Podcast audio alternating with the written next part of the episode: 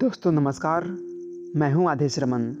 Albert Einstein के सौ प्रेरक विचार लेखक आशुतोष गर्ग अपने विषय में। मैं इस भ्रम में ही रहना चाहता हूँ कि मेरा विश्लेषण नहीं किया गया है।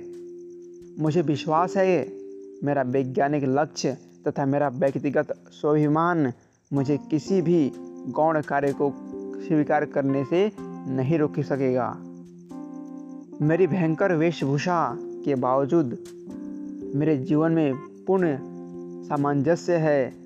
मैं ऐसे दूरदर्शी व्यक्ति की भांति हूँ जो विस्तृत क्षितिज से आकर्षित होकर अपने सामने की भूमि से तब व्यथित हो जाता है जब कोई वस्तु उसकी दृष्टि को बाधित कर देती है।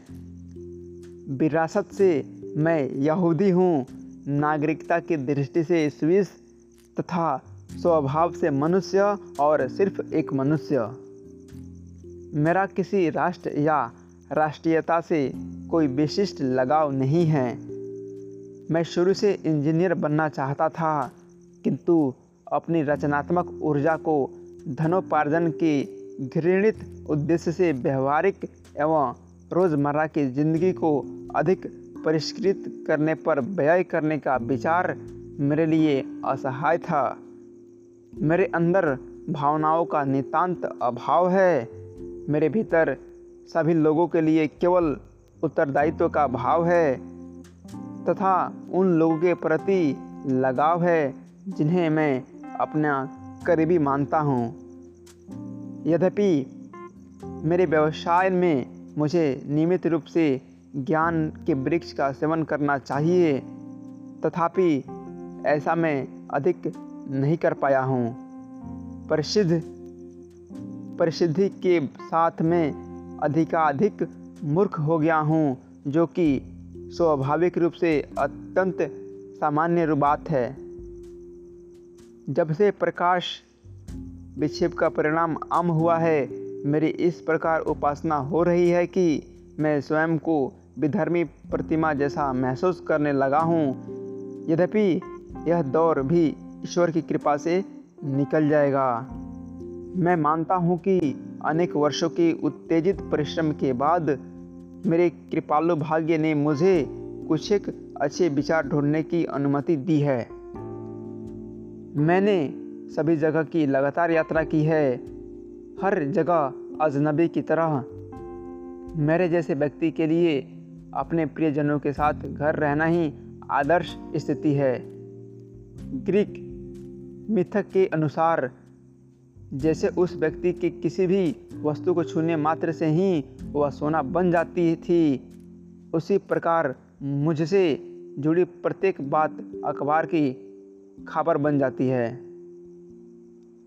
व्यक्तिगत रूप से कला संबंधी पुस्तकों के संपर्क में ही मुझे सर्वाधिक आनंद प्राप्त होता है। वे चीज़ें मुझे इतना आनंद देती है जो मुझे किसी अन्य वस्तु से नहीं मिलता है। लोग तभी तक मेरी प्रशंसा करते हैं जब तक मैं उनके किसी काम में आ सकता हूँ।